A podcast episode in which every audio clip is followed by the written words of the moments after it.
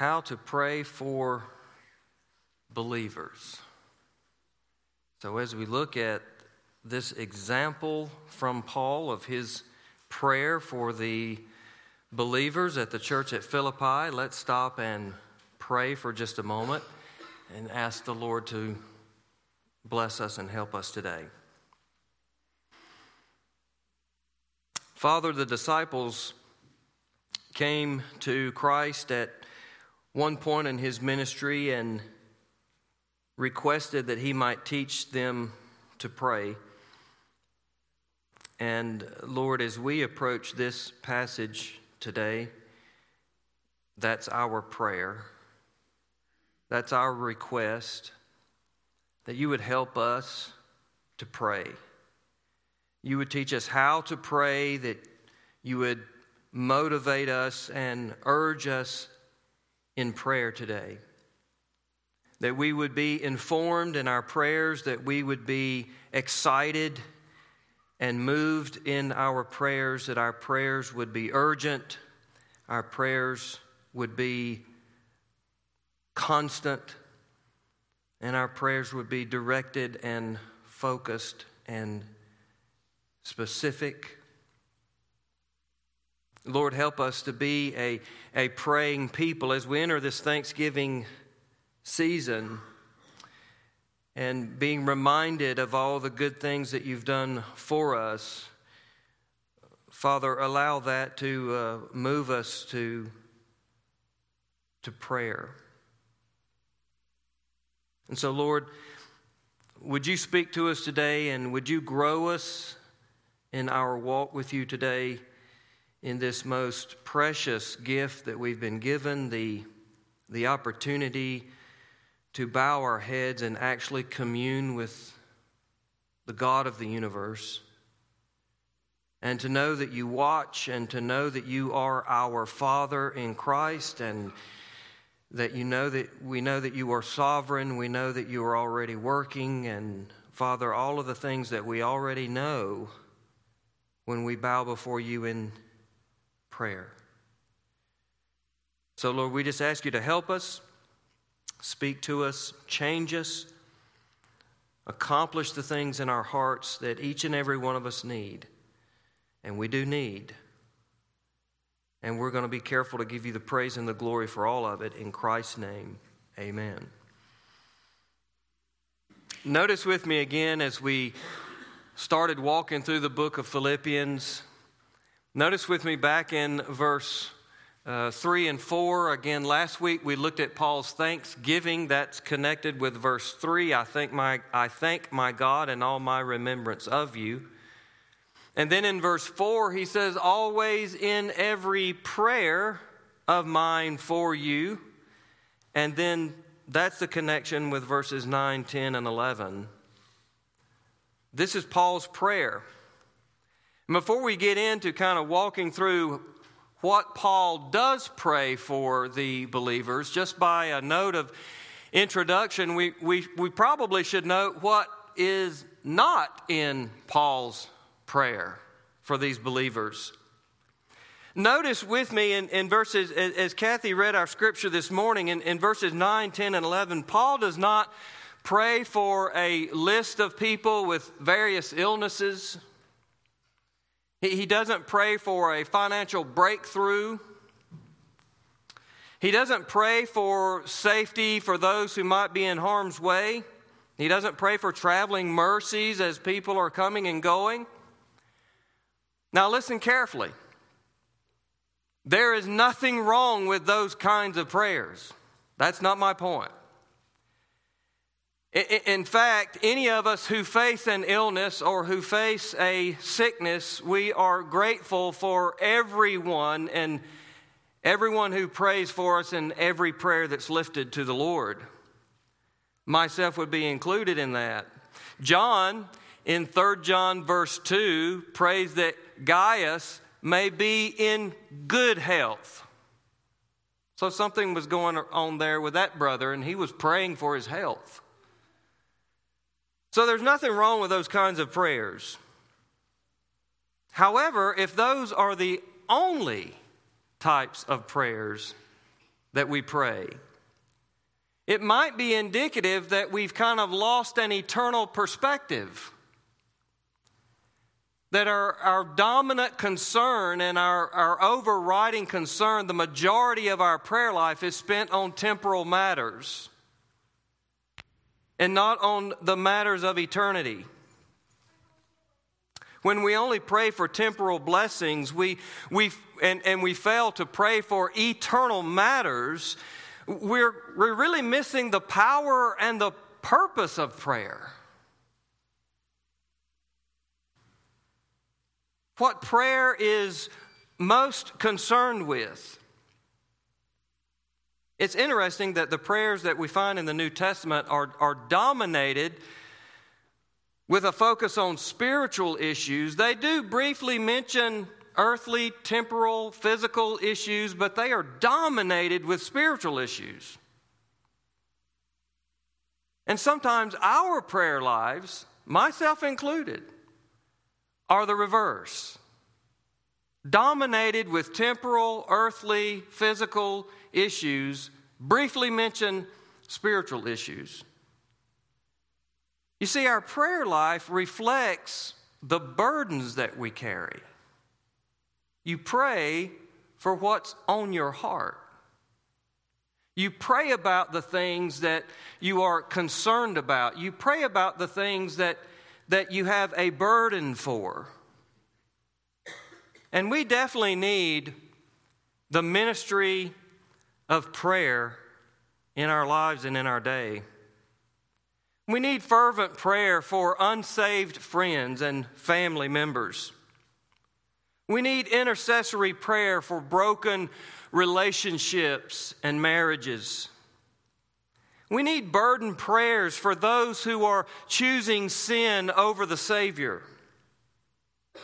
We need tear drenched prayer for revival concerning the moral decay in our culture. We need God sized prayers for gospel advancement around the world in our community. We need earnest prayer for one another to be able to be steadfast and, and stand sure and consistent in the truth without wavering and compromising and giving in. You see, battles are waged and won in the spiritual realm when we are on our knees in prayer. We're very active, we're very busy people. Our schedules are packed, our days are packed, our routines are packed, our time is stretched. And yet, it's difficult to pray. Paul's prayer for the believers in Philippi teaches us how to pray. How to pray for believers, how to pray for one another. And if this is how you pray for a believer, then this is how we pray for ourselves as believers. So let's look at Paul's prayer in that way. How can we learn from how Paul prayed to the things that we truly need and, and need to be praying for for the help of one another? First of all, notice in the very first part of verse 9, Paul is he's concentrating on their great need. Their great need. Paul says, and, and it is my prayer so there's a singular focus here, isn't there? It is my prayer that your love may abound more and more. Paul prays for them, his prayer for them is that their love may abound more and more. Now, this is a surprising request. It's surprising because remember, we studied last week, he's just given thanks for how God's Grace is so evident in their lives that they are such a generous, giving, supporting people, being gospel partners in the gospel advancement ministry of Paul since day one. I mean, if anyone has demonstrated love for the brotherhood and love for the gospel, it's this church.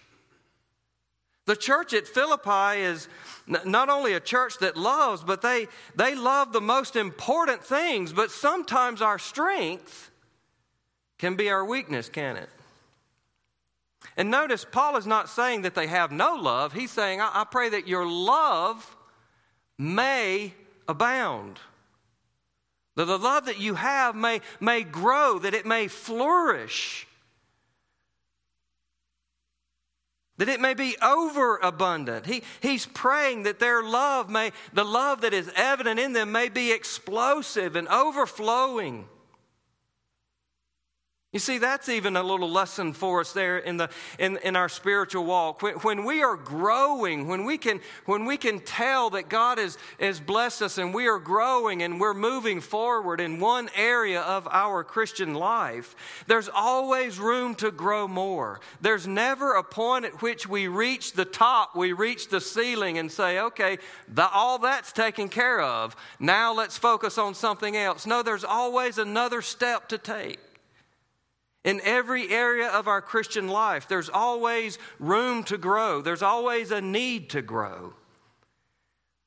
And as you read through the book of Philippians, Paul gives us at least three areas mentioned in this book where there will need to be a love that's abounding more and more. Remember, we mentioned last week from chapter 4, verse 2, that there seems to be a major conflict between two members of the church, Euodia and Syntyche. So there's, gonna, there's some friction that needs to be smoothed. There's some reconciliation that needs to take place to overcome the conflict and confrontation. And that's going to require abounding love. Not just a gener- generalized love, an abounding love.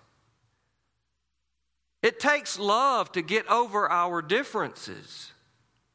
It takes love to see past one another's flaws and faults. We all have them. We all have difficulties. We all have quirks. We all have faults. It takes love to get past those things. It takes love to live in unity and harmony. Love covers a multitude of sin. It's going to take a lot of abounding in love for this conflict to be resolved and reconciliation to take place. Look with me in chapter 2, verses 2 through 4. Here's another area Chapter 2, verse 2, Paul says, Complete my joy by being of the same mind. So he's calling for unity. Having the same love. Again, he's calling for that love. Being in full accord and of one mind. Do nothing from selfish ambition or conceit, but in humility count others more significant than yourself. Let each of you look not only to his own interest, but also to the interest of others. We all have, each and every one of us, as human beings, fallen and sinful, we all have an insatiable desire, a constant desire to get what we want, to be pleased to have our way, to demand our preferences. Abounding love is necessary. It is absolutely required to overcome our selfishness, to look to the greater good for all, to look for the needs of others, to put others in front of ourselves to consider the interest of others as more important than our interest, that requires abounding love. Love, it, it requires love for us to get past our differences, and it requires love to get past our preferences. And then in chapter 2, if you drop down just a little bit further, in verses 14 and 15, Paul says, Do all things without grumbling or disputing, that you may be blameless and innocent, children of God without blemish, in the midst of a crooked and twisted generation among whom you shine as lights in the world. You see, our selfishness, it's evidenced when we grumble and complain. Now, I know none of you grumble and complain, but every once in a while I grumble and complain. And when I grumble and complain, it indicates to me I'm being very selfish. I'm being very inward. You see, selfishness produces grumbling and complaining. I'm going to complain about this because I'm not getting what I want, or I prefer, or I would like to do. Humility, though, produces harmony. But it takes abounding love, doesn't it? It requires abounding love. You see, Paul is not just praying for some good, good spiritual language to pray for. Oh, love would be a good thing to pray for. No, Paul is praying for abounding love because we absolutely need it. We have to have it. It takes abounding love more and more for one another to silence our complaining about one another. Because when we're complaining, we're not complaining about ourselves, are we? The cure for grumbling is to serve. The cure for grumbling is to, is to look after the needs of others, but that requires love. So, love will always be in great need. Love is the great commandments love God and love others. Paul says, I pray that your love may abound more and more. That's a great way, church, to pray for one another. How, how, do I pray? How, how do I pray for my church family? How do I pray for my uh, believing members of my family? How, how do I pray for Christians? Here, here's a good place for us to start that our love may abound more and more. And that's an excellent way, would be an excellent way for us to pray for ourselves, wouldn't it? You know 1 Corinthians 13 is the love chapter. It describes, it describes true love, God's pattern for love. You know, it says things that love is patient, love is kind, that, that love is not irritable, that love doesn't seek its own, it's not envious, it's not jealous, it, it bears all things, believes all things, hopes all things, endures all things. Love never fails. I mean, it goes, it goes on and on. One of the things that that I've done recently in my own prayer journal is I've, I've written all those descriptions out of 1 Corinthians 13. And when I pray for myself, I read through those things and then I pray, God, help me to love like that. Help me to love like that in a patient way, in a kind way, in a not irritable way, in a not seek its, seeks its own way. Paul prays. We can learn from this, can't we? How to pray for ourselves, how to pray for one another, how love is really a great need. There's a difference, by the way, of being kind and courteous and being loving. You can fake kind and courteous, you can't fake loving. But we're even getting to a day in, in our society, right, that we, we've even lost the ability to be kind and courteous. We need love. We need love, but it has to be true biblical love. And that's exactly what Paul says. So he's praying for their great need, but secondly, he prays for the proper qualities. That's the second part of verse 9. Look with me. It is my prayer that your love may abound more and more. And then he qualifies it with knowledge and all discernment.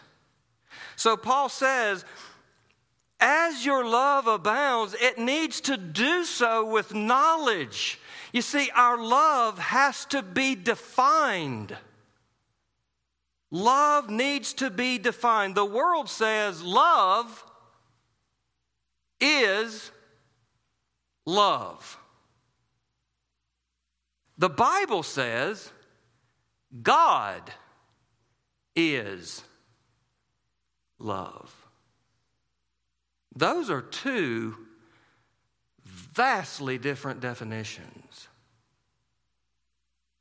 The world says all you need for love is love. The Bible says all you need for love is God. If it is to be true love, it needs guidance. Love needs guidance and boundaries. Love is not a free fall with no restrictions. Love is a roadway, and God's Word is our direction and road sign. Love needs more than the heart to guide it. Love needs more than the heart to guide it. Sometimes the heart says, Go!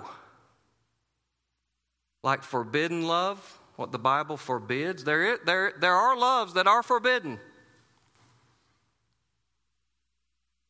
There are expressions of love that are forbidden, that are not love. And I'm not just speaking of homosexuality. We have our own heterosexuality problems with love. Premarital sex is not love.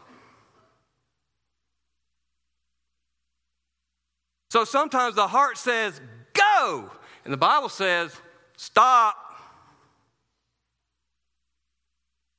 And sometimes the heart says, stop. Because that person is your enemy. But the Bible says, go. Go. You see, we have to be, we have, love needs to be defined. It must be guided. Now, if you have knowledge without love, all you have is pride. If you have love without knowledge, it leads to lust.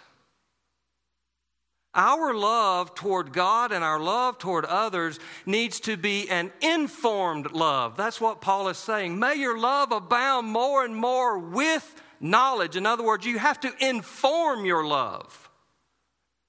It needs to be an informed love by sacred, holy scripture. That's the knowledge he's talking about. You see, we can't properly love God if we don't know Him.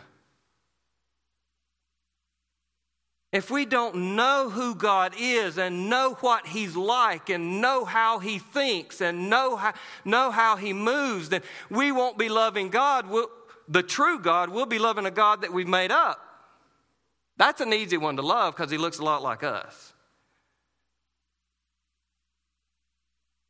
If we don't know God, we can't properly love him, and we come to know him through his revealed word. That's what the Bible is divine self disclosure.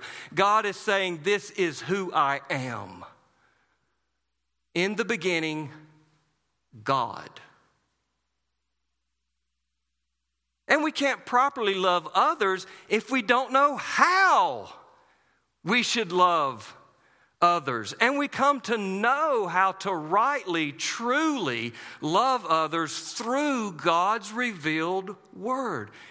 That's what the commandments are. Do this, don't do this. People say, oh, the Bible's just a, just a big list of do's and don'ts. It's teaching us how to love, how to rightly love one another. Don't do this to them. That's not love.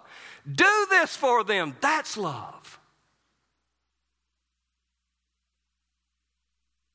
That's what it's about. That's why the Bible says, well, love God and love others. That's basically all the commandments. We can't love without knowledge. We need personal Bible study. We need memorization. Have a class on that next week. We need sermons filled with sound biblical teaching. We need small groups. By the way, that, this is why I preach the way I preach. I know some of you don't like it, but this is why I do it. We have to have knowledge. We have to be filled with knowledge. That's how we abound in true love. But it's not only knowledge, is it? It's not only knowledge, he says, with knowledge and all discernment. All discernment. What is discernment? Discernment is the spiritual insight that is absolutely needed for, for life's daily bombardment of choices and decisions. Choices and decisions and opportunities and obstacles. Every single day we're faced with them. Obstacles, opportunities, choices, decisions. We absolutely need spiritual discernment. So here's, here's what the, the practical aspect of it. We need to be filled with God's Word to have the knowledge. And we need to be filled with God's Spirit to have the discernment.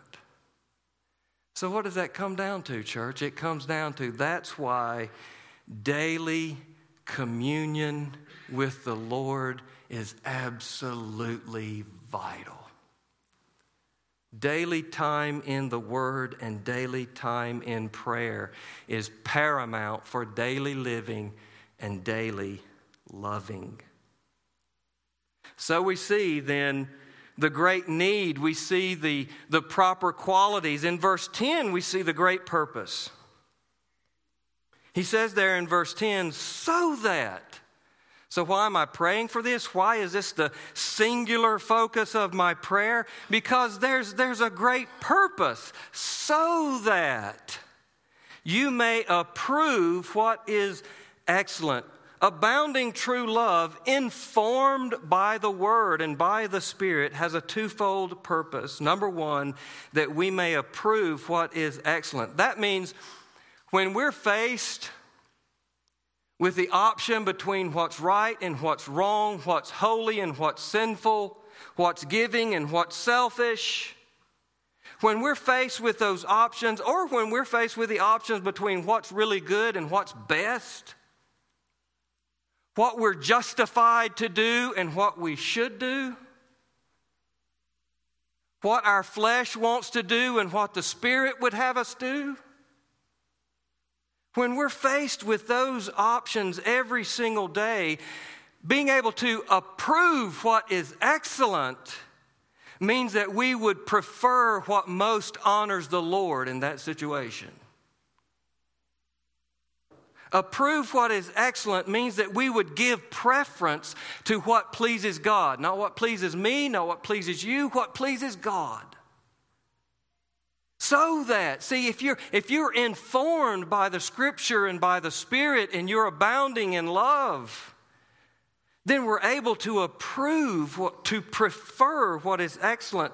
And if we're doing that, here's the second fold purpose if we're doing that, to so be pure and blameless. It's really two sides of the same coin, isn't it? If we're choosing what pleases God, we're simultaneously turning from what displeases God. And that's abounding true love. That's what Paul is referring to, by the way. Before he gets to the great chapter on love, 1 Corinthians 13, the last thing he says in 1 Corinthians 12, you remember what that is? He says, I'm going to show you a more excellent way. And then he describes true love. A more excellent way. But note with me in verse 10 that all of this is pursued, it's all wrapped up in this package. Here's our motivation of meeting Christ. Look at that with me. So that you may approve what is excellent, you may prefer what pleases God. And when we do that, we're going to be pure and blameless because we're anticipating what? The day of Christ. We're anticipating meeting Christ, our Lord and Savior. That, that's what it's all with a view to. That, that's our motivation for abounding in love that's directed by knowledge and discernment. So, Paul is praying here with a view to eternity, isn't he? He's not praying for just tomorrow, he's praying for tomorrow in light of eternity. He's praying with the eyes of his faith, faith upward. He bows his head in prayer and his faith looks up. And that's how Paul is praying that we might live with a view to eternity. Think about this, church. Think about this with me. Let us all consider this. If we lived every day like we were going to meet Jesus that night, we would be radically different people. How much different would last week be if you knew you would meet Jesus before you got to church this morning? Before I got to church this morning. There's a lot of things we wouldn't dare say that we said. There's a lot of things we would not dare do that we did. We. And we would definitely all of a sudden find the time to do the things we know we need to be doing.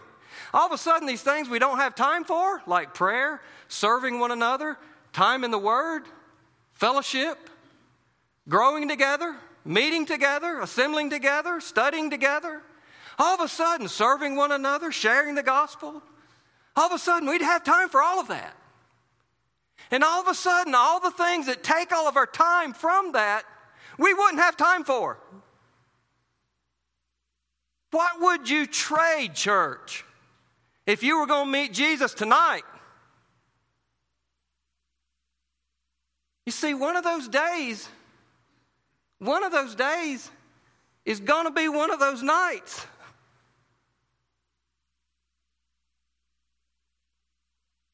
That's what Paul is saying.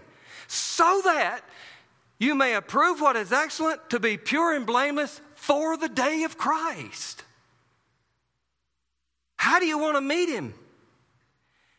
If we keep our eyes on meeting Christ, that's the key, isn't it? That's the key of you to eternity. That's it. If we do that, church, we will abound in love.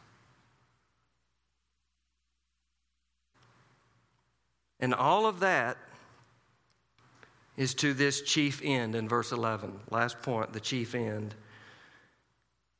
So, verse 11 says, filled with the fruit of righteousness. What, what's he talking about that? The love. The true, informed love filled with the fruit of righteousness that comes through Jesus Christ. And here's the chief end to the glory and praise of God. You were created, I was created to glorify God. That's our chief end, that's our purpose. That's why we exist. Follow me this chain of godliness that Paul has outlined for us in his prayer. This is how he prays for believers. So, knowledge and discernment teaches us how to abound in true love. Abounding in true love leads to wisdom and purity. And living holy lives brings glory to God. The great Westminster Catechism, the first question of that great tool of Christian living says this What is the chief end of man? In other words, the catechism begins, the great catechism begins with this is the big point. What is the chief end of man? And the answer in the Westminster Catechism is to glorify God and enjoy Him forever. That's it. May Paul's prayer for Philippi be our prayer for one another and our prayer for ourselves. Listen, it's fine to pray for one another to be healthy, but it's far more important that we pray for one another to be holy.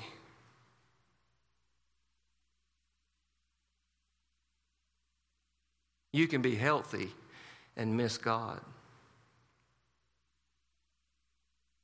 Parents, this is how we pray for our children. Grandparents, this is how we pray. Husbands and wives, this is how we pray. Students, this is how we pray. Let's pray. Father, we would we would kind of miss the point if we didn't just stop for a moment and pray this way. And so, Father, I, I pray, and as I'm praying, I, I, ask everyone in our church to, in our hearts, be praying this for one another. I, I pray for the believers gathered here at, at Grassy Pond Church that, that our love may abound more and more with knowledge and all discernment, so that we may approve what is excellent, and so we may be pure and blameless for the day of Christ, being filled with the fruit of righteousness that comes through Jesus Christ, to the glory and praise of your holy, powerful, eternal name. Father, would you speak to us loudly today? Transform us and change us into the likeness of your Son. Not only teach us to pray, but teach us to love. Help us, Lord, in these next few moments. If we are without Christ, may we not leave this campus today without Him. And wherever we are lacking in our Christian walk and whatever the next step needs to be in our Christian faith, and we all have them, Father, help us to, by faith and through obedience today, make those steps by your grace. Move us, fill us, and use us for your glory. We ask all of this in Christ's name. Amen.